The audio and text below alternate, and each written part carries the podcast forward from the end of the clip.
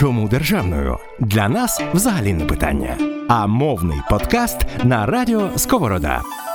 Інтерв'ю з іноземцями, які заговорили українською. Як, коли та чому. Нашу любов до мови та випічки розділяє мережа пекарень «Шоко». Привіт всім! Мене звати Софія, і якщо ви мене зараз чуєте, це означає, що ви ввімкнули мовний подкаст «Чому державною?» на Радіо Сковорода. Сьогодні з нами черговий чудовий гість, талановитий музикант, співак і учасник «П'ятого голосу України» Джошуа Пратт. Особисто я пам'ятаю Джоша, Джоша ще з тих часів, коли його можна було зустріти десь на Галицькій, наприклад, з гітарою в руках, і дуже любила зупинятися, послухати його спів. Тому зараз ще більше тішуся зустрічі, і тому, що за цей весь час, не знаю, шість років, він так професійно виріс. Привіт, Джош. Привіт, привіт. Дякую, що ти нині з нами, перш за все. Дякую за те, що запросила. І почнемо, напевно, з твого переїзду до України. От етнічно ти американець, народився в штаті Індіана. Так. Правильно. Добре. Якось так сталося, що про кожного з тих попередніх гостей, які ми записували, я щось та й знала. Знала, як вони приїхали до України, чому вони сюди приїхали, що було причиною. А про початок якоїсь твоєї спільної історії з нами я інформації не маю. Розкажи, будь ласка, трохи про якесь своє дитинство, юність і що тебе сюди затягнуло в Україну. Насправді вже в листопаді буде двадцять один рік, як ми тут проживаємо в Україні. Ага. Тому для нас це є як дім. Ми можемо сказати, що коли кажуть, а ви не хочете додому? Кажу, а де то є? На Гайовській? Типу, на вулиці Гайовській. Бо ми вже настільки звикли тут жити, що ну, це як для нас рідна країна. А ми переїхали в дев'яносто п'ятий рік, ще тоді мені було тільки пару місяців. А ми жили в Києві пару років, допомагали наші друзі, які починали церкву. Тобто ми приїхали суть допомагати місіонери і бути місіонери самим собою.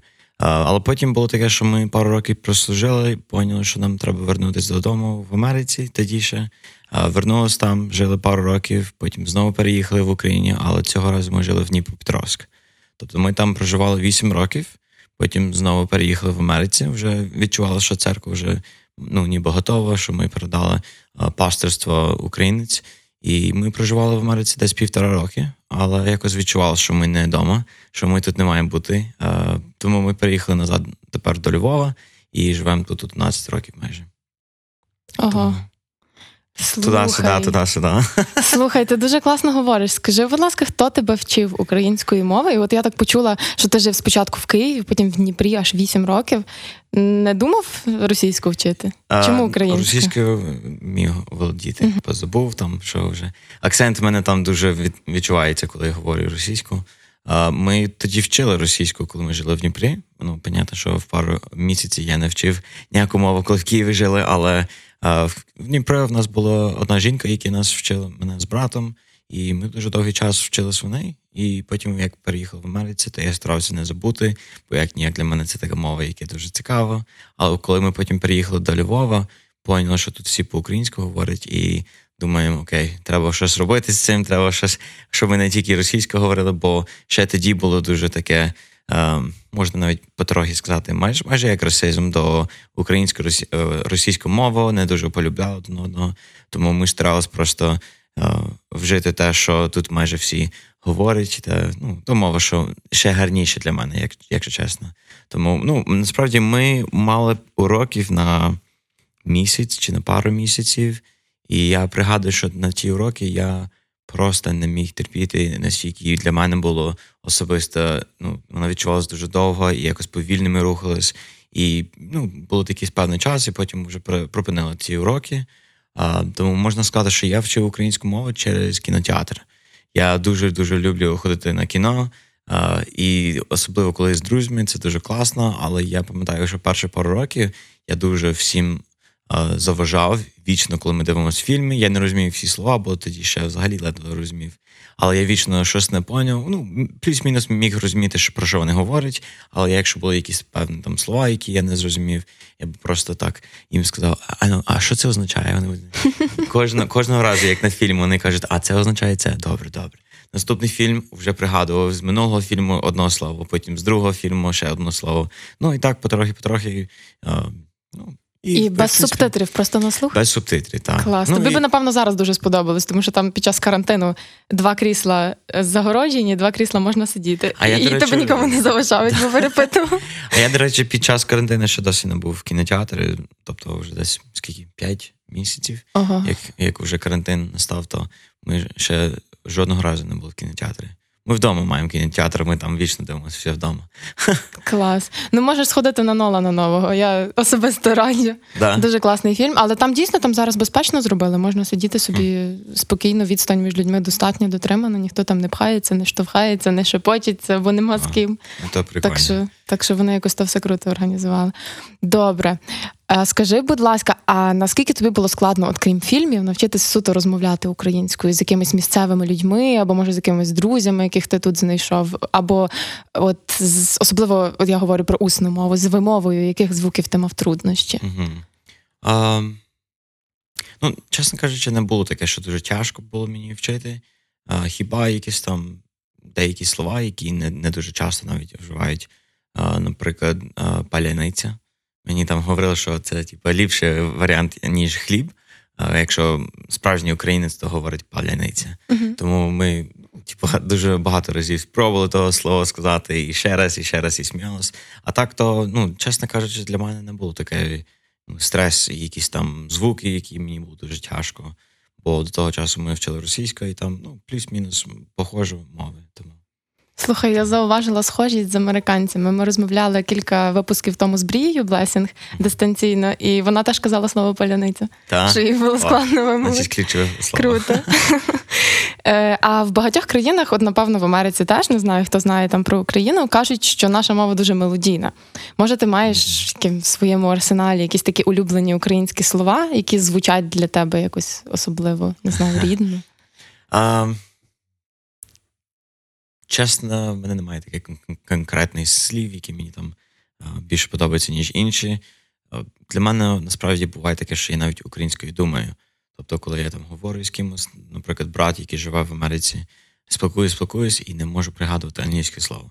Я йому говорю, говорю, думаю, блін, як то по-англійськи, як то по-англійськи. Тобто, для мене це настільки вже рідно, що я не якось не відрізняю якісь там певні слова.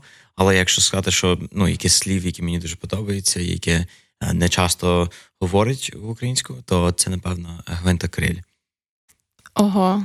Оцей гелікоптер. Гвинтокриль. Ого, мало іноземців взагалі знають такі вузькі технічні слова, але це круто. Там, я як перший раз почув і думаю, чекай, ще раз, як, як, як це називається гелікоптер? Мені дружина казала. Гвинтокриль такий. Вау, оце є, звісно, така не, неочікувана слова, але дуже мені подобається, як вона звучить. Навіть навіть у цей гвинта, вона якось звучить, як ось га-га-га-га, як, ну, вони як крутиться. Клас, клас. Дуже круто, що є якась така е, фонетична схожість з, між словами і між предметами, які вони позначають. Слухай, а в тебе є досвід написання пісень українською мовою? Чи ти тільки виконуєш? А, насправді не, не так, як я би хотів би мати. Я з гітаристом колишній, який, до речі, був зі мною на «Голос країни», Діма, ми з ним написали якраз під час зйомки, ну не під час зйомки, але поки ми там чекали в гримерки, ми написали одну пісню, і це єдина пісня, яку ми, я брав участь у тому, щоб написати українською, а пісня називається «Веди мене до себе». Я, чесно кажучи, не дуже багато писав в тому пісню, я приспів написав і трохи допомагав по куплетам, але гітарист мій написав більше куплету. Тому, на жаль, в мене немає такого величезного досвіду написання пісень в української мови, бо ну, мені насправді хотілося б більше зараз англійською писати, бо ну, мені дуже подобаються українські пісні, я не абсолютно проти, щоб писати, але для мене я би хотів би не тільки в цьому ринку mm-hmm. свої пісні розповсюджувати, хотів би ще десь в Європі, ще десь в Америці, може. І я розумію, що, наприклад, з наших українських артистів дуже мало хто виступили в Америці, дуже мало хто виступили по, ну, по Європі, і тому я розумію, що я хотів би мати якась там ну, ціль трохи більше, ніж тільки співати в Україні. Uh-huh. Хотілося б по цілому світі співати. Та, ти правий. А ті, що виступили, напевно, десь в Америці, в Європі, то здебільшого десь серед діаспори, напевно, української. Mm-hmm. Ну, я знаю, що там, наприклад, у канадці мали колись там... Та, один тур. В каної. Та, та, тому... Ясно, слухай, а стосовно твоєї позамузичної діяльності, ти працюєш викладачем англійської і викладачем вокалу ще? Так. Е, і для кого ти викладаєш? Де викладаєш? І чи тобі подобається така діяльність бути ментором, а не виконав, не тільки виконавцем? А, вокал мені подобається, бо для мене, звісно, спів – це близько над душею. Але англійська мені подобається, бо насправді я розумію, що коли я маю можливість спілкуватися з людьми, і вони можуть мене прекрасно розуміти, немає такого, що вони там щось не розуміють, коли я спілкуюся з ним. Ну, вже давно немає такого, щоб людина дивиться на мене, ніби я щось непонятно говорю. Для мене це дуже приємно, коли я розумію, що я можу і своєю мовою, ну, з дитинства говорити англійською, мене прекрасно розуміють, може там інколи в мене якісь там фрази, якісь старі там ідіоми, якісь американські, які я не дуже прям знаю, але ну, мене розуміють. І я зрозумів, що для мене, коли я маю можливість українською спілкуватися з іншими людьми, це я маю двічі більше е, кількість людей, з якими я можу спілкуватися, американцями, українцями. І хотілося б допомагати людей, які не мають такого величезного досвіду англійською, щоб вони мали можливість спілкуватися, або навіть ще більше фільми і серіали дивитись оригінальною мовою. Бо, як-ніяк, актори, вони дуже... Ну, деякі актори, наприклад, для мене в голові зразу думаю про Джонні Депп і про його акторська гра у «Пирати Карибського моря». Він настільки круто грає, і з нього акцентом, і з манери спілкування, і оце все. Але не завжди передається правильно, коли є переклад українською або російською. І тому для мене хотілося б, щоб людина... Після того, що ходить до мене на уроки, могли б сидіти і дивитись, чи «Друзі» серіал, чи якісь фільми улюблені, дивитись оригінальні мови. Ну, напевно, після того, що побачили, вже подивилися пару разів з перекладом і просто зрозуміли, як вона була від самого спочатку, як, як кажемо, свіжа, просто, без, без переклад, без якихось там додаткових там, доданих слів. Тому, ну, мені дуже подобаються мови. Мені ніколи не було таке, що я сказав, що я хочу бути людиною, яка знає десять мов. Ну, на жаль, не було такого. Але мені дуже подобається. Але саме прогрес, ну, і процес, як навчитися іншої мови, мені дуже складним буває, бо для мене не було такого вчителя, який для мене я був просто радий кожного разу, коли побачив, о, зараз буде урок. І я для, для себе розумів, що я хочу бути той викладач, який всі побачать його і скажуть, о, це мій викладач англійської, давай, давай просто побалакаємо, там якісь покажемо, що я пам'ятаю такого фразу або такого слів. Тому якось хотілося б просто, щоб через моє викладання мав можливість, по-перше, творчо допомагати людину по співу, але і щоб людина почувався себе вільною, що коли він спілкується, якісь там старається якісь фрази або ідіоми говорити, наприклад, якщо українець говорить до американець, інші якісь, якщо вони мають можливість сказати якийсь ідіом або якісь фрази, які майже ніхто не знає, оці американці, як я знаю на досвіду, їм дуже приємно, що людина настільки старається вчити цього мову, що не тільки старається вчитись «Hello, how are you», оце все, ну, банальні якісь там звичайні фрази, які, ну, і потрібні, звісно, але...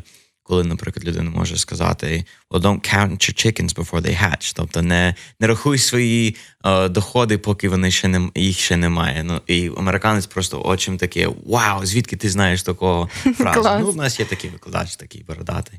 Тому... Я дуже погоджуюся з тобою на рахунок фільмів, тому що я сама перекладачка за освітою, правда, з німецької, не з англійської, і... Дійсно, це правда. Якщо дивитись фільм в оригіналі, ти набагато всього більше вловлюєш. І інтонації якісь, і щось таке особисті, якісь риси актора того чи іншого. Дуже багато всього передається і дуже багато втрачається через переклад. Тому викладацька робота – це, звичайно, навіть якщо вона там не дуже супер оплачувана, але це дуже крутий внесок в якийсь особистісний розвиток людей. І ще я знаю дуже багато людей, які реально ходять і пишаються своїми викладачами, особливо нейтів-спікерами, бо ну, українці дуже цінують, насправді, коли можна, коли є в кого вивчити мову з перших уст, з відносія мови, і це, ну, це дуже круто. Ем, а дивися, я не знаю, чи ти щось пам'ятаєш стосовно ситуації з англійською в Дніпрі, коли ти там жив, в Дніпропетровську, але... От за ті роки, в дев'яностих, напевно, українці не так ще багато говорили англійською. Не було кому вчити, не було кому викладати. От зараз краще, на твою думку? Я, чесно кажучи, вже трохи давно не був в Дніпрі, але мені здається, що через те, що насправді дуже багато в Україні є айтішники, дуже багато де потребують англійську мову. І мені здається, що, напевно, як і, як і у Львові, і в Києві є більше потреби для того, щоб людей спілкувалися англійською мовою. Тому мені здається, що зараз, напевно, є якісь певні відсотки більше людей, які стараються вчитися, ну, вчити англійську мову.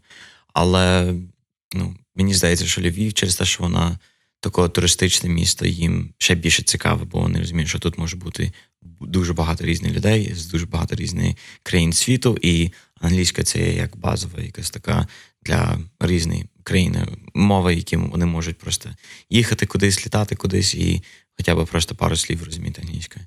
Тому ну тоді ще я пам'ятаю, що ми дуже мало коли спілкувалися з англійською, коли ми жили в Дніпрі. Там ну ми періодично мали певні друзі, які ми спілкувалися з англійською, бо вони теж були з Америки, ну з Канади. А потім ще у нас був один друг. Він спілкувався скільки міг англійською, але це було лише пару слів, тому ми звикли російською говорити з деким, декількох людей і англійською з іншими. Нашу любов до української мови та випічки розділяє мережа пекарень «Шоко». У нас, коли в дві тисячі дванадцятому році був було Євро, фестиваль футбольний, то цей, то е, я була така супер-супер мала ще, і мені якось так круто відчувалося, що так багато іноземців в місто приїхало, і коли ти міг просто комусь банально англійською підказати дорогу правильно, mm-hmm. до готелю, до хостелу, там, не знаю, до стадіону, то ти аж такий гордий почувався, що ти комусь поміг іноземною мовою, боже, як круто. Та, тому дійсно воно має якийсь сенс. А може, ти маєш якісь побажання для людей, які хотіли би вивчити українську, але ще, на жаль, їм не вдається чомусь з тих чи інших причин нею вільно заговорити? От, може, маєш якісь лайфхаки щодо вивчення, або просто, що би вони могли почерпнути mm. з твого досвіду? Ну, лайфхаки, напевно, багато різних не можу порадити, бо я вважаю, що найліпший варіант вчити мову – це є поставити себе у цьому атмосферу, в цьому ну, місці навіть проживання. Ну, звісно, не всі мають можливість це зробити, бо не всі живуть в Україні дуже довго, але коли ти проживаєш в іншу країну, ти маєш, ну, звісно, певно відсотків своє, ну, себе, що ти хочеш свою мову говорити і оце спілкуватись, але все одно ти відчуваєш, що ти змушений вчитись пошвидше, щоб спілкуватись з новими друзями. Наприклад, в мене, коли ми переїхали, у нас було дві друзі, які теж американці, тут у Львові жили, і вони мали якісь свої друзі, які спілкувалися трохи англійською, але більше українською. І я зрозумів, що для мене, я дивлюсь на них і розумію, що вони більше мають можливість спілкуватися з ними, хоч я теж хотів би спілкуватися настільки багато, як вони. Тому ставити себе в якомусь місці, там, де ти відчуваєш, що тобі треба себе змушувати, ще більше вчитися, ще більше спілкуватися, ще більше цікавитись, що, що це слово означає, що це слово означає. Більше фільмів дивитись, більше серіалів дивитись, бо як-ніяк дуже багато людей, які я знаю, які гарно володіють англійською. Навіть моя дружина, вона, коли ми тільки починали зустрічатись, вона розуміла ці банальні, там, звичайні, типу, привіт, як справи, це все. Але ми почали дуже багато дивитись фільмів і, і серіал. Вона ніколи не ходила на уроки, і вона зараз практично все розуміє.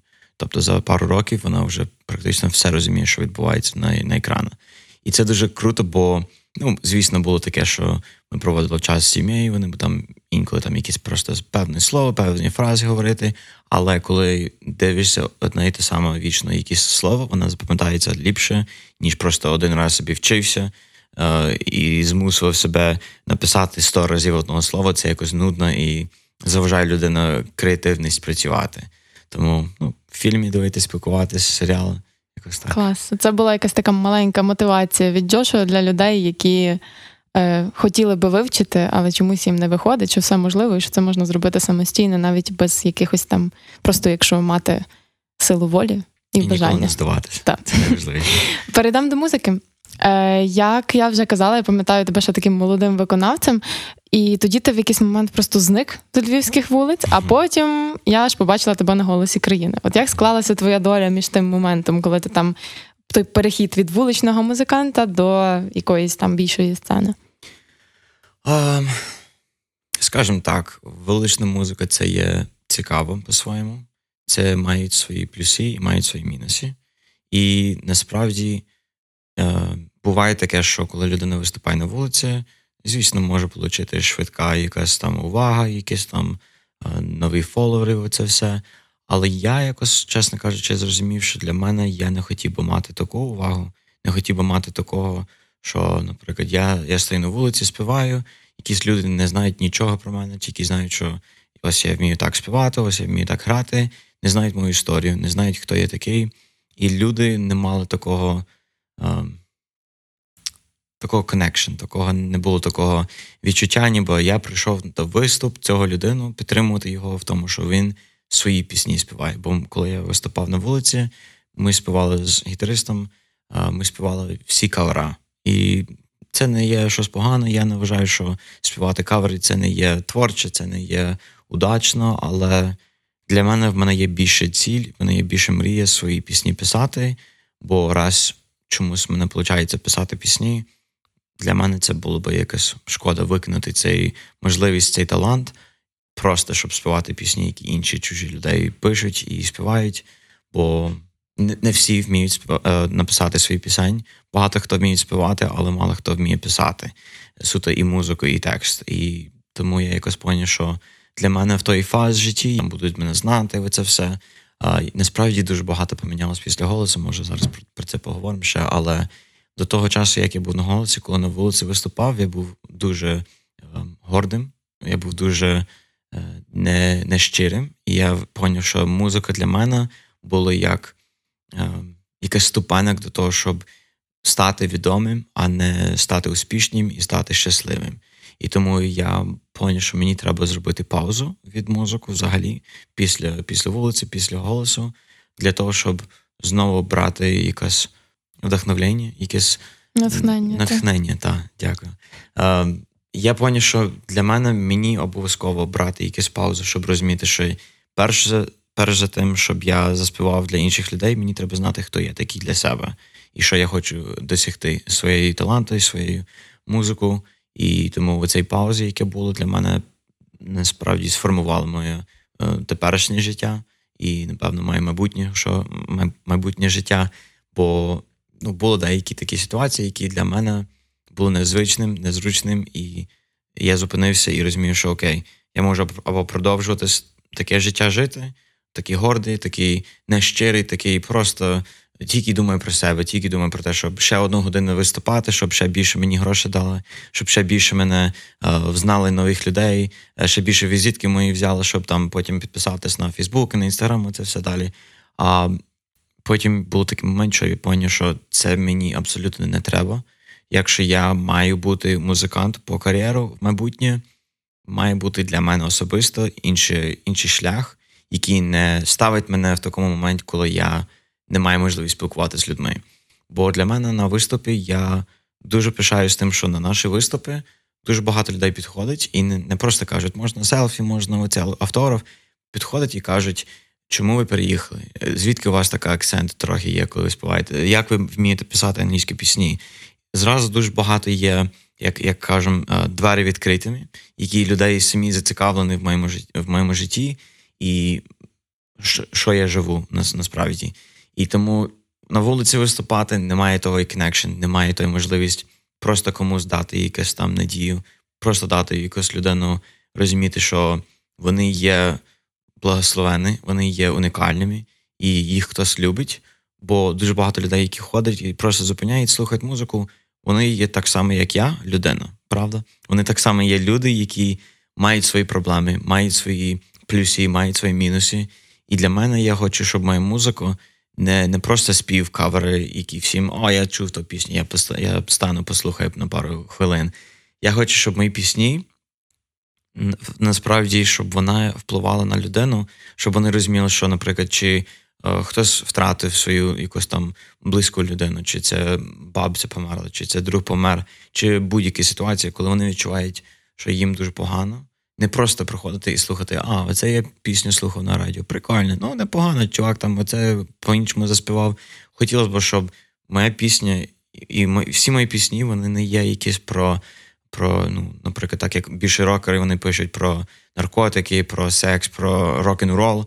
Um, і мої пісні, вони більше в тому, щоб просто знайти людину, яка відчуває плюс-мінус, як я, і сказати, що ти не один. Наприклад, для мене було в дитинстві дуже багато проблем в Дніпрі, що нас діти ну, били, бо ми були американцями, ми ліпше грали в футбол, і для них це було якась така контент... Це расизм? Це, да, це було жорсткий расизм, Ого, насправді. Навіть нас били. Не, не разу, не, ну, не один раз били і кинули на нас камні через те, що ми інші, через те, що ми не знаємо ідеальну мову. І я якось розумію, що це не є тільки через расизм, чи може бути через як людина виглядає, як вона спілкується, чи вона інвалід, чи, чи не інвалід, чи будь-що. Завжди є певні причини, що змус, змушує декілька людей думати, що я зараз можу гнати трохи з тою людиною. І для тих людей, які відчувають, що на них е, ну, гонили, просто там жартували з них, я просто хочу, щоб вони знали, що вони не самі, і що я був один із тих людей, які ціле дитинство мав травмовано. Ну, дотепер в мене є таке відчуття, ніби інколи, що тяжко мені мати друзів, бо ну, я не знаю, що очікувати від них, бо було таке, що нас сказали, що там мої друзі, а потім позвали їхні ну, друзі, які трохи старше, тоді ще ми були малі, то підлітки позвали, сказали, о, дивись, американці. І сміялись, і це все. Я не хочу, щоб людей відчували, що вони одні. Я не хочу, щоб людей відчували, що може щось у них не, не стандартне, але це якраз робить їм унікальні, а не дивним. Це робить їм е, цікавими, а не, не, не, не дивним, насправді. І тому для мене, насправді, ми зараз працюємо на проєкт новий. Я маю один знайомий, який ми разом пишемо нові пісні. І в цьому альбомі хотілося дуже просто підтримувати людей, що ми всі різні, і ми всі маємо один одного поважати за те, що я маю щось, що ти не маєш, а ти маєш щось, що я не маю. Тому кавер для мене це, не, це абсолютно не варіант, бо я не можу допомагати комусь, я не можу підтримувати когось, так як я можу, коли я співаю свої пісні, і потім до мене підходять і питають, про що це є. Ну, і тому, якби не були оцей паузи в житті, я би, напевно, продовжував, бо, як і більшість людей, вони бачать мінімальний успіх і думають, значить, я щось правильно роблю, треба рухатись наперед. Але інколи треба розуміти, що якщо ми не впевнені, що ми робимо те, що ми маємо робити, чому ми, як ми можемо інших людей доск- переконати, що їм треба підтримувати нас в цьому, якщо ми самі не знаємо, в чому підтримувати. І тому оця пауза для мене була така, що я мусив зупинитись, подивитись на моє життя, подивитись на мої поступки і розуміти, що в мене в своєму житті дуже багато було помилки. Як кажуть, ми всі маємо скелети в шафі, ми всі робимо там якісь там мінімальні чи величезні помилки, але в кінці кінців я вважаю, що кожну людину треба вірити, що він може змінитись. Кожна людина має другий шанс. Якщо Бог мені дає стільки шансів, чому я не можу інших людей давати шансів? І так само, тому хотілося б просто, щоб моя музика підтримувала людей, а не просто «О, мені подобається спів» або «О, мені подобається музику». Щоб дійсно їм ну, сподобався текст, щоб їм сподобалось те, що я тут живу і тут, що я стараюсь вкладати в свою музику, не для того, щоб заробляти більше грошей, не для того, щоб стати якийсь там мега-крутим, як там Манатік чи там Тіна Каро, а просто людина має проблему.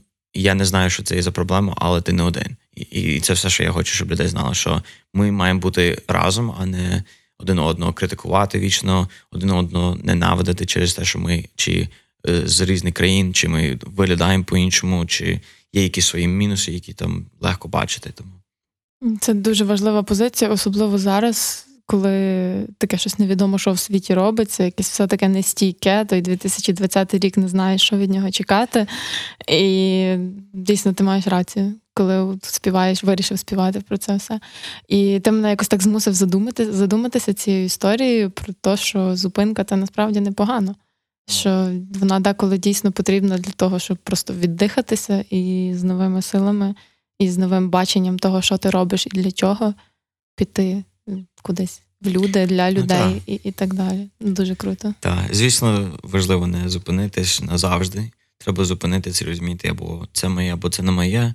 І коли вже розумієш, тоді вже продовжувати рухатись, бо ну, шкода, якщо людина має талант, але не вірить в цьому і не, не має бажання, а інші люди говорять, треба це роздвинути, треба це практикувати. Це, ну, навіть, ну, окей, чесно для мене, в мене було таке, що я сказав, що я більше музикою не займаюся. Я якось бачив дуже багато поганих е, досвідів з різними музикантами, які мене просто підвели, які мене просто сказала, що та, ми будемо це робити, це робити, а потім я приїжджаю, наприклад, з Америки, кажу, в мене є стільки радість, в мене є стільки нові ідеї, ось що ми можемо робити, ось альбом, ось тур, ось це все. Вони кажуть, о, прикольно, добре, круто, але ми, на жаль, тебе кидаємо. І просто так. І через місяць в мене вже не було гур- гурт взагалі, і я змусив себе розуміти, окей, може мені дійсно не треба музику. Потім ще були якісь ідеї, варіанти з іншими музикантами займатися.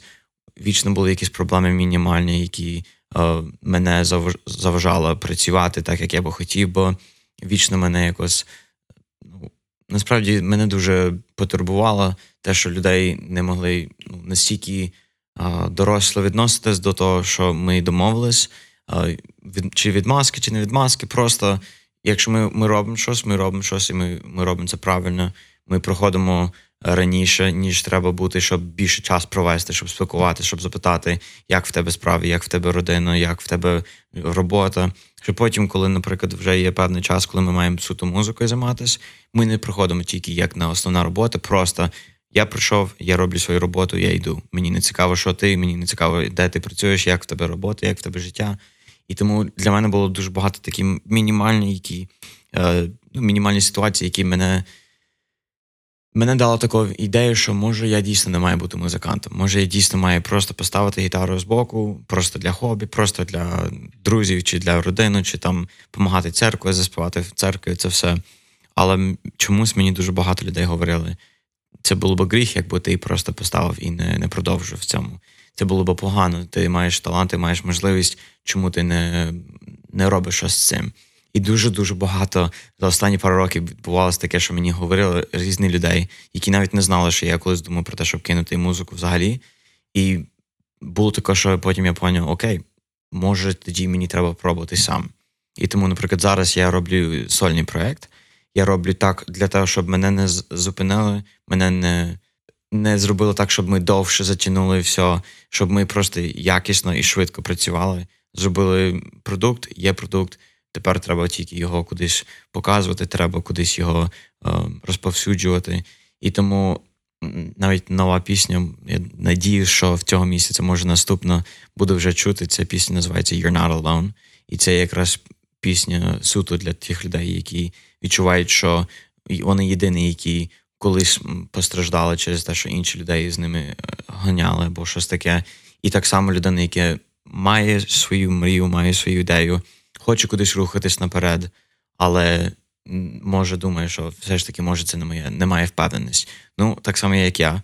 Я був на «Голос країни», можна, типу, можна по-світському сказати, що я, типу, успішний в музику, але я так само є людина, я так само маю свої переживання, я так само маю свої плюси і мінуси, і для мене я мав дуже багато моментів, коли я думав покинути музику, окей, але було дуже багато підтримки, і було дуже багато людей, які казали мені продовжити в цьому. І тому я відчував, що я не самотним, і я хочу продати це комусь інше. Смакуй українською, мовою та випічкою. Разом із Шоко. Заходь на сніданок, ланч, десерт або келих вина. Я дуже вболіваю за твій сольний проект, насправді. Дякую. І е, я так думаю, що от ті люди, які самі когось кидали і яких кидав хтось, вони потім після якогось часу, що вони знову самі і розчаровані, вони все ж таки знаходять якихось своїх людей, які і самі мають досвід, і не хочуть бути покинутими, і не хочуть підвести когось. Тому я сподіваюся, що твої люди ще десь тебе чекають попереду, і що в тебе все вийде як сольно, так і командно. Ось, а розкажи трошки про «Голос країни». От там звертають увагу на те, яка ти людина, чи тільки на спів, і який взагалі такий післясмак конкурс залишив в твоєму житті? А, скажімо так, їм цікавить, хто ви такий, але їм цікавить в певну рубрику. Їм цікавить почути і дізнатись таке, що для них зробить шоу. Це я просто щиро кажу, я насправді не тримаю зло взагалі на, на «Голос країни». Для мене це було мрія піти, попасти і хоча б, щоб одного криса повернули. А, тому для мене це, я ніколи не зможу пригадувати, сказати, як я ненавиджу цей час на «Голос». Ні. Для мене це був дуже класний час, дуже позитивний, дуже багато нових знайомих, дуже, дуже багато нових талантів, які я можу дотепер слухати і дивитися, як вони розвивають. А, Але саме «Голос країни», вони, вони хочуть робити шоу. Ну, так як це є шоу-біз, це є бізнес, який робить шоу, їм треба цього. Я цього прекрасно розумію, але в деякі моменти було трохи сумно і трохи не, неприємно, коли, наприклад, якось було замітно, що цей шоу спеціально зробили певний поступок просто для того, щоб ще більше людей дивилось, ще більше людей мали якісь реакції, ще більше коментарів, ще плюс один коментар в їхньому ленту, ще плюс одна людина, яка говорить щось або добре, або погано. Їм головне рейтинг, їм головне переглядів, їм головне, щоб людей більше прийняли якісь там участь в тому, то ну, це, це шоу, це нічого не поміняєш, чи це в Україні, чи це в Америці. Я впевнений, що так само всюди, що як-ніяк, може, є люди, які мають більше талант, які навіть не, ніколи в житті не були на голосі, бо їх відмовляли, бо їхні історії занадто нудні. Може, може, є такі люди, які насправді стали «Голос країном», але є люди, які в той самий сезон пробували на передкастинг, коли навіть не було знято нічого, перед журі не було нічого, але вони мають більше талант. Але бо я звичайна людина, ходжу на роботу, в мене все нормально в хаті, в мене все нормально вдома, ніхто не хворий, все, все good. І їм просто сказав, попрощай, ну, прощай, бо нам такого, на жаль, не цікавить, нам треба, щоб... Нудно було слухати, не було що такого, якоїсь ізюминки розказати. Ну, так, так, на жаль, uh-huh. вони люблять, коли хтось має якась е, хвора людина, які вони хочуть стати успішним, щоб допомагати цю людину, чи переїхали з іншої країни, чи е, колись їм вдалося співати для якогось відомого музиканта, і вони хочуть розширюватися і не бути бек-вокаліст. Ну, їм це абсолютно uh-huh. потрібно, я це розумію. Е, Насправді я можу сказати, що якщо людина має бути в музику, «Голос країни» це не є, це не є єдина причина, і це не є єдиний спосіб досягнути це. Головне вірити в тому, що якщо ти хочеш цю мрію е, зробити повністю, просто зроби. Просто заспівай собі на диктофон е, з гітарою, чи з піаніно, чи з який інструмент у вас є. Просто заспівати пісні, заливати їх всюди, в Ютуб, де можна, тільки щоб почули. І просто гарно рекламувати їх, гарно їх презентувати своїм близьким, скажи, щоб вони теж рекламували там. І якщо це Божа воля, це стане. Ніякий «Голос країни», ніякий «Ікс-фактор» не або зупини, або е, пошвидше, ніж сама людина може сам за себе ну, робити тому. Я погоджуюся з тобою. Я насправді вже говорила з кількома людьми, які ходили на український «Голос країни», на польський, на німецький, і всі з них казали, що от коли вони представлялися, оця от картинка перед тим, як ти виходиш на сцену і показують, хто ти, де ти, звідки, яка твоя історія, то їх просили або щось вигадувати, якісь деталі, або там щось перекрутити, щось недоговорити, щось навпаки забагато сказати, якісь такі штуки. І я, власне, з цієї твоєї картинки, перед тим, як ти виходив перший раз на сцену «Голос України», коли крісла тільки поверталися, пам'ятаю історію про твого батька, що ти розказував, що він не дуже за те, щоб ти грав рок-музику, бо він священник. От як він зараз, як в нього зараз справи, як він до цього ставиться? Зараз я це все уточню, щоб всі поняли прекрасно. Я такого, по-перше, це було його слова. Він сказав, що е, ми не дуже довольні, чи щось таке, що Джош займається це, ми переживаємо за нього. Батьки мої завжди підтримували мене в музику, щоб всі поняли прекрасно. Мене батьки дуже підтримували, вони мені е, вічно сказали практикуватись, е, ще більше грати на гітарі, ще більше пробувати співати. Завжди підтримували, майже на всі мої концерти були, і, і скільки вони і їх не було, вони майже завжди були на концерті, підтримували мене. На «Голос країни» вони попросили дуже, щоб тато прийшов, і щоб він там пару слова розказав. І він сказав, що приблизно так, він сказав, що насправді ми раді, що Джош має можливість, але, звісно, як, як віруючі людей, ми переживаємо, щоб цей, цей можливість бути успішними, бути на, на камері і бути... ну, відомий музикант може змінювати його життя.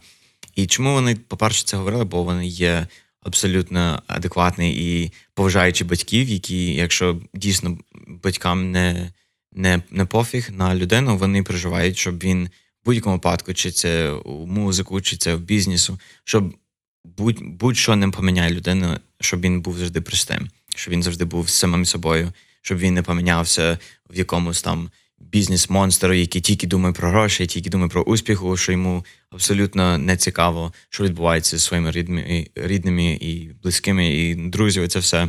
А по-друге, бо вони тоді зі мною дуже багато контактувалися, ми дуже багато спілкувалися про те, що я якраз раніше сьогодні говорив про музику на вулиці, і що кавер для мене це не то, і що я не хочу таку увагу, я хочу мати вплив на людей. І вони розуміли, що цей можливість на, на голос країни бути, це може мене або в сторону кавер, ну, ну показувати мені шлях, що можна і кавером заробляти, можна і е, співати чужі пісні, або може мені допомогти стати своїм музикантом, тобто свої пісні співати. І тому вони обережно ставились до того, але вони були тільки за. Мої батьки були на кожний ефір, коли я був на, на голосі, підтримували мене. Тому, а, на жаль, це було один із ці моменти, коли «Голос країни» хотіли робити шоу а, з мене і перекручували слова. У нас навіть дуже багато, я пам'ятаю, коли до того першого виступу було дуже багато людей, потім питали мене, а, а що там зараз батько, чи він спілкується з тобою? Я кажу, щоб ви всі поняли, на жаль, було таке, що перекрутили слова. Він мене любить, мама моя любить мене, вони підтримують мене в музику, завжди підтримували і будуть підтримувати, поки це не ем, завершиться. І немає якісь там такі моменти, коли вони кажуть, ні, ти не маєш бути музикантом, ми не підтримуємо тебе. Ні, не було такого жодного разу. Клас, така Тому... мотивація, підтримка від батьків, напевно, що більше якось змушує рухатися вперед, ну, та, і та. не розчарувати тих, хто про тебе найбільше думає. Хм. Я, крім того, що дивилась «Голос країни», я ще й була на вашому зі Sky Runners виступі на Софарі uh-huh. минулого року. І скажи, будь ласка, я вже так зрозуміла, що ви розбіглися, оскільки ти готуєш сольний проект. Uh-huh. Чого так сталося? Як тобі дався карантин взагалі без виступів? Наскільки складно? І що ти взагалі можеш на цю тему сказати? Uh, причина, чому ми розбіглися, бо, на жаль, не було легко всім вклада... вкладатись у той режим, який я пропонував всім працювати. Бо я працюю, ну, моя основна робота – це я працюю в ай ті-сфері, в ай ті-компанії. Я як сейлс-менеджер, я спілкуюся з дуже багатьох людей, але всі мої дзвінки, всі мої там розмови відбуваються у пізній вечір. І тому в мене зранку завжди є якісь там свої справи, робота. Тому я просив, щоб ми працювали на музику всеред, ну, серед дня. Ну, і більшість людей, вони працюють вночі, більшість, не вночі, а вдень, uh-huh. з дев'ятої до шостої чи якось так. І тому їм дуже було тяжко знайти часу, бо п'ятого ранку це не варіант е- на репетицію зібратись. І так само одинадцята вечора або восьма вечора це не варіант, бо це тільки коли в мене зміни починаються. Тому якось ми старалися, старалися, старалися, поняли, що якось не всім підходить, не... Не всім виходить, було дуже багато свої інші маленькі там нюанси, які просто зрозуміли, що окей, ну, нікого поганого не бажало один одному, ми тільки хотіли, щоб було, щось не вийшло. Може, щось ще вийде, я, я не знаю, не можу нічого не обіцяти, нічого не сказати, але наразі я розумію, що мені треба працювати на своєму темпі, коли мене ніхто не зупиняє, коли мене ніхто не затягує, коли я можу розуміти, що кожного разу, як я встаю, чи це в дев'ятій ранку, чи це в сьомій ранку, чи це в одинадцятій ранку. Кожного разу, як я встаю і маю бажання щось писати, щось нове, мені ніхто не зупиняє, мені ніхто не заважає. Я йду собі в іншу кімнату, в студію, просто починаю писати музику і, і ось, якось так. Тому, а під час карантину, да, дуже нудно, без виступів, дуже скучив за те, щоб співати. Я якось навіть виступ, е, недавно на весіллі виступав і зрозумів, що мені треба ще більше зараз провести час у студії, щоб співати ще більше, бо за цей карантином дуже легко відвикати від співу, відвикати від співу у мікрофону, бо це є дуже специфічно. І тому я розумів, що для мене зараз є час, щоб не тільки писати нові пісні, не тільки записуватись, а і ще й підготуватись до наступного етапу в музиці, якщо дійсно щось вийде, що буде виступів більше і якісь там та, плани. Треба готуватися. Ми врахували ту таку складність карантинної ситуації, попросили тебе взяти з собою гітару, щоб дати тобі можливість продемонструвати щось з нового репертуару і поділитися, може, з нами якимось своїм е, улюбленим музичним здобутком за цей час. Е, скажи трошки, може, що гратимеш, і ми з радістю тебе послухаємо. Добре. Ем, ем, ну, напевно, перша пісня, яку я би заспівав, це називається «Skyrunner». Uh, в мене насправді була вже ця група, ідея групи Sky Runners. від сімнадцятого року, і в мене було певні, ну, різні склади, які, ну, інші людей там колись співали, і інші людей колись грали. Але після пару років я розумів, що, ну, на жаль, не виходить, що треба пробувати сам. Але в мене перед тим, що навіть було такого жорсткого бажання робити групу, оця пісня Skyrunner до мене прийшла в голову. Якщо в пару слів говорити, то якщо не, люди не знають, то я є віруюча людина. Я вірю в Бога. Я не вважаю, що час з Богом – це має бути релігія. Я не вважаю, що це має бути традиція, що, наприклад, раз в тиждень приходиш в церкву, зробив свою справу, пішов, цілий тиждень забув про це, і, і все. Я поважаю тих людей, які ходять, і їм це підходить, їм це подобається. Але я для себе розумів, що так само, як від мене очікується відношення у своїй сім'ї, люди хочуть мати зі мною відношення, так само Бог хоче, щоб я мав відношення з, нього, з ним. Він не хоче, щоб я просто прийшов один раз, провів пару годин, пішов і забув про нього на цілий тиждень. Він хоче, щоб я мав якесь мінімальне щоденного проведення часу з ним, що я просто спілкуюсь, чи я в молитві, чи я в Біблії читаю. Просто хоче від мене, щоб я побув з ним трохи. Так само, як будь-яку людину хоче, коли вони мають, наприклад, стосунки, там, чи хлопець, чи дівчина, вони, вони не хочуть, щоб один раз написали «Привіт, як справи?», поспілкувалися на один день, цілий тиждень забули про один одного. Немає такого. Ну, хіба дуже рідко. Більшість людей, вони кожного дня стають зранку, що вони роблять. Перше, що вони роблять, пишуть. пишуть. Доброго ранку. Привіт, кіцька, як ти там, що ти там, нормально спали, це все. Ну, стільки всього вони можуть собі е, уявити, скільки вони прописують, скільки вони дзвонять один одному, до пізній вечір можуть говорити там три години, п'ять годин, як кому. Але так само, наприклад, для мене, я розумію, що Бог хоче так від мене. Може, не завжди виходить п'ять годин прям сісти і поспілкуватися, ну, це дуже тяжко. Але я розумію, що в моєму музиці за останні пару років було дуже багато таке, що через те, що я представляв себе як віруючий, мене запросили тільки на віруючі події. Запросили мене співати тільки в церкві, тільки на якісь конференції. І як-ніяк є люди, які працюють в бізнес, які теж віруючі, але їх запрошують на конференції, бізнес-конференції, їх запрошують на е, роботу просто на бізнесі, їх запрошують багато де, і те, що вони віруючі, це не, це не ставить їх в такі рамки, що ти віруючий, значить ти маєш бути тут. Співати тільки там. Так, так. І тому для мене я просто стараюсь зараз писати такі пісні, щоб було е, понятно, що я не є якийсь... Е, типічна людина, яка співає про одне і те саме, як більшість рокерів співають, або просто про любов. Я хочу співати на теми, які дійсно може до когось, ну, достукатись, щоб вони відчували, що вони не самі. Якось я не хотів, щоб мої пісні були такі, що, скажімо так, банальні християнські пісні, коли ем, співають «Дякую тобі, Бог», або, ну, дуже багато. Я, я як віруюча людина, ціле майже своє життя, я чув різні, дуже багато різних артистів, які їхні пісні, і це не є погано, але їхні пісні, вони таким, що типу просто «Боже, дякую тобі за твою любов, дякую тобі за це». Але люди, люди, які не вірять в цьому, їм абсолютно не в прикол це слухати, бо вони не вірять в це. Їм навіть музику може подобатись, але текст їх змушує відчувати некомфортним. Я хочу робити щось, що мало хто робить. Одна група Skillet. Вони, вони такі, вони є віруючі людей, вони пишуть пісні, але вони не пишуть такі пісні, щоб всі не могли слухати, бо кожне друге слово – це про щось про Бога чи про Ісусу. Вони пишуть пісні, які мають свої внутрішні е, ціль, має якогось своє е, оголошення до людей, щоб вони зацікавились, окей, про що ця пісня і взагалі, і вони мають можливість потім спілкуватися з цими людьми. Мають можливість дати людям шанс просто поцікавитися. Окей, команда віруючих людей, які співають, вони мене не зобов'язують бути віруючим, щоб слухати мою музику. Мені не треба бути віруючим, щоб слухати цю музику, бо я не вірю в тому, що вони співають.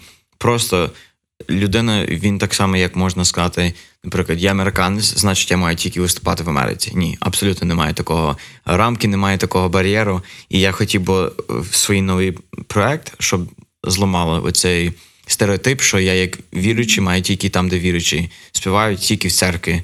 Я віруюча людина, так, але це мене не змушує працювати на бізнес. І так само це не змушує мене працювати тільки в християнській а, арені і в християнські концерти. І тому я хотів просто, щоб, наприклад, через мої пісні люди розуміли, що ти можеш бути віруючий і співати пісні, не називаючись християнським музикантом. Тобто, якщо ти віриш в чомусь, чи ти вегетаріанець, ти не маєш співати тільки пісні про вегетаріанські штуки. Треба розуміти, що людина може робити, що він захоче. І певний якось його мрії, чи певні якісь його ідеї, це не має його поставити в якось певної рамки, яке потім зменшує кількість людей, які можуть слухати, і може їм сподобається. Тому я хочу писати пісні, щоб люди знали, що так, я є віруюча людина, але я не пишу християнську музику. Я пишу музику про життя, я пишу музику про ситуації, які в мене відбувалися за своє життя. І якщо в когось є такі самі, ну, приблизно ситуації, щоб вони знали, що я не, я не ідеальний, я не якийсь музикант, який е, ніколи не мав проблем, ніколи не мав труднощі. Я мав такі самі проблеми, як багато інших людей. І я тут спеціально для того, щоб сказати, що я такий, як ти. Плюс-мінус, понятно. Але ти не здавайся в тому, що ти хочеш робити, і я не здаюсь, і ось як я не здаюсь. Тому ця пісня для мене називається Skyrunner. Це трохи старіша пісня. Новіші пісні я ще не впевнений, що буду сьогодні заспівати, але подивимось.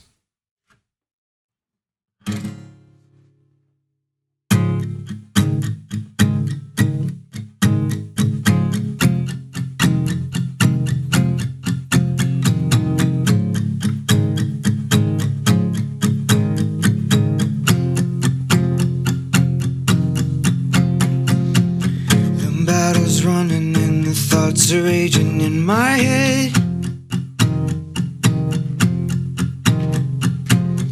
I wanna run with all the things I've got and the things I can. I wanna run with all your power and with your might.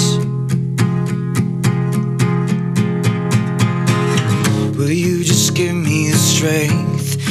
Fight the fight, 'cause I wanna be used like used Moses to guide the people out of Egypt land.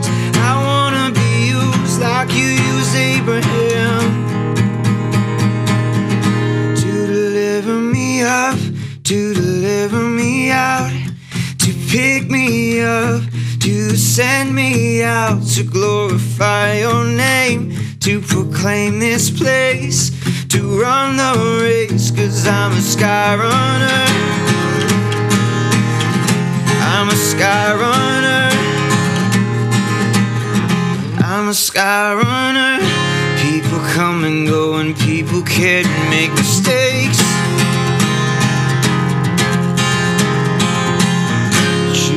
Wreck the road, you guide the way.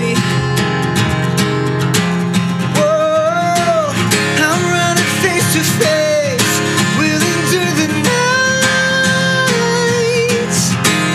Whoa, until I get to the place where I can see the light.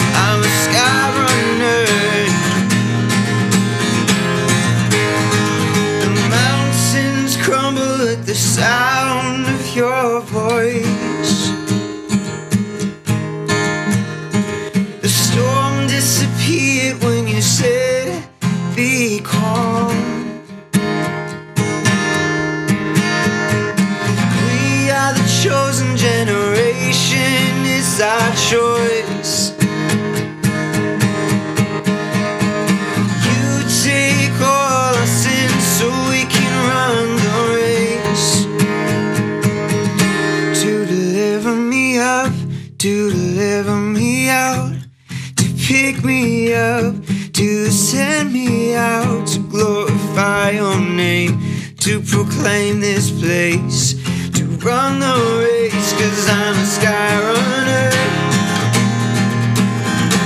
I'm a sky runner.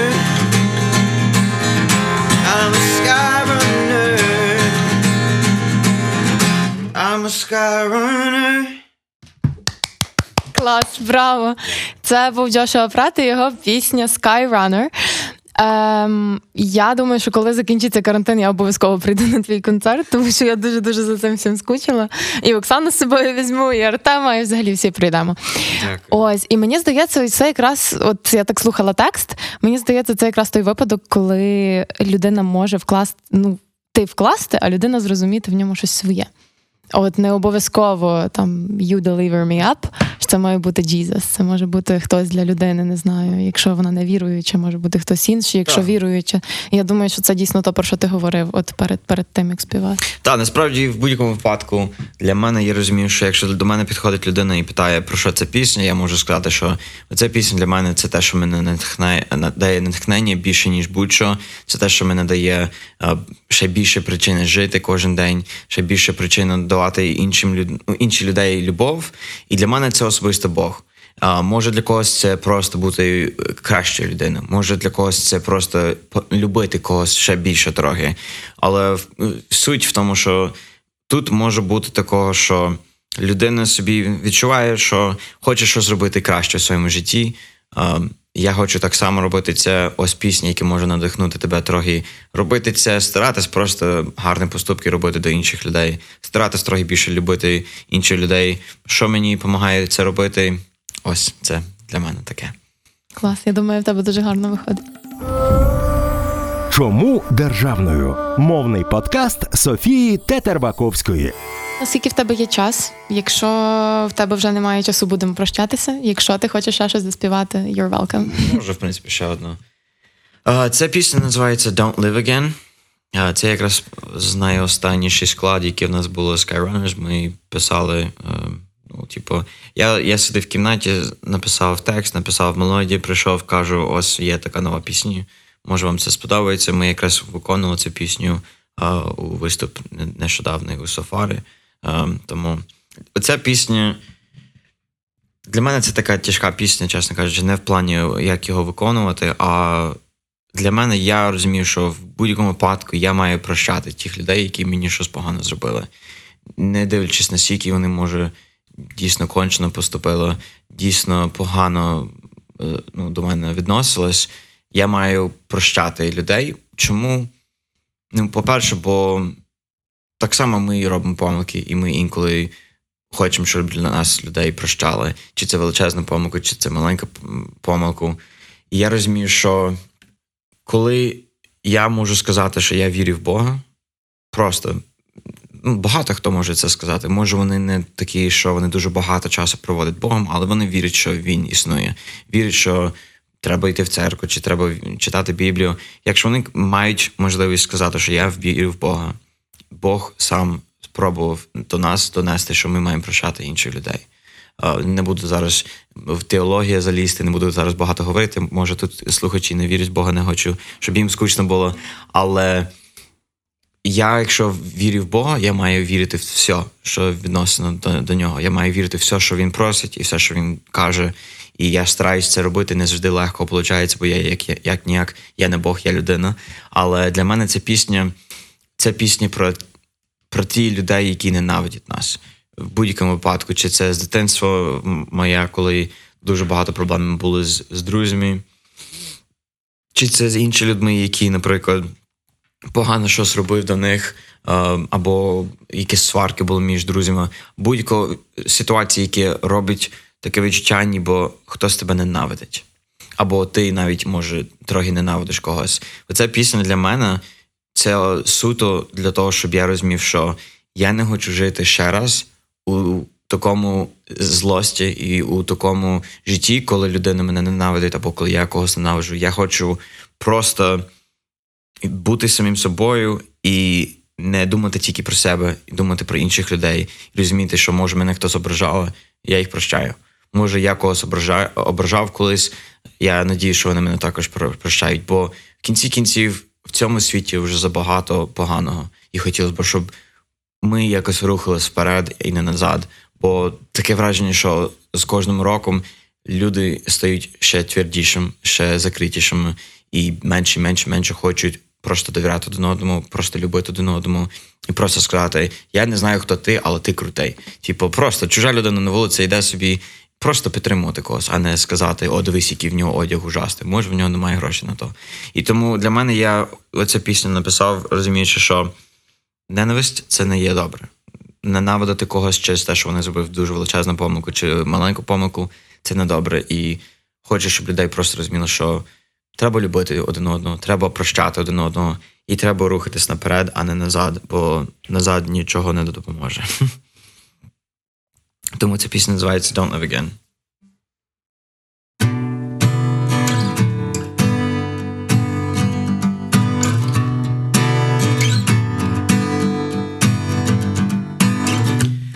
I'm not some perfect guy living in this world. I'm just an average Joe trying to get that girl. I've spent too many hours trying to offer help. I've forgotten what it means just to be myself.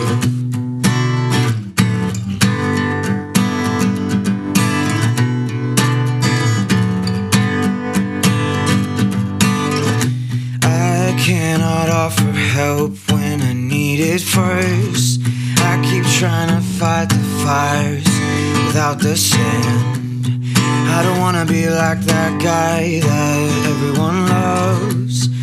I've got to be the guy who firmly stands. I know that there may be some people in this world that hate me. Don't live again like someone else. Just try to be the one you truly are. Don't live again inside yourself.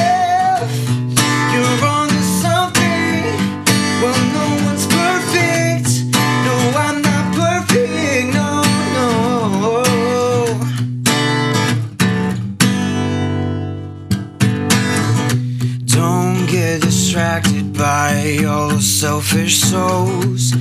Ten out of ten times all they do is cause you trouble. Trouble, it's double. It's enough for you to stumble from the person you are. I know that there may be some people in this world that hate me. Don't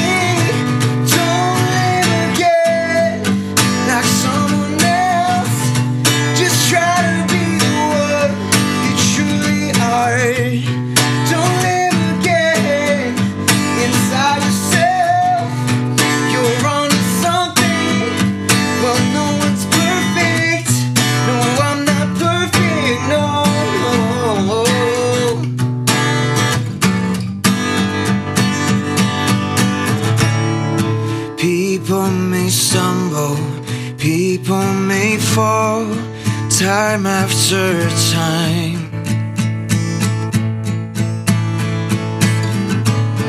No need to punish those by your side, failing once or twice.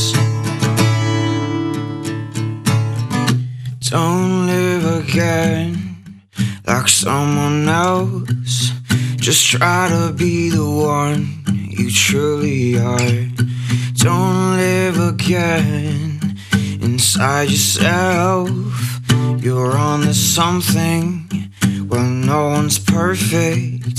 No, I'm not perfect, no.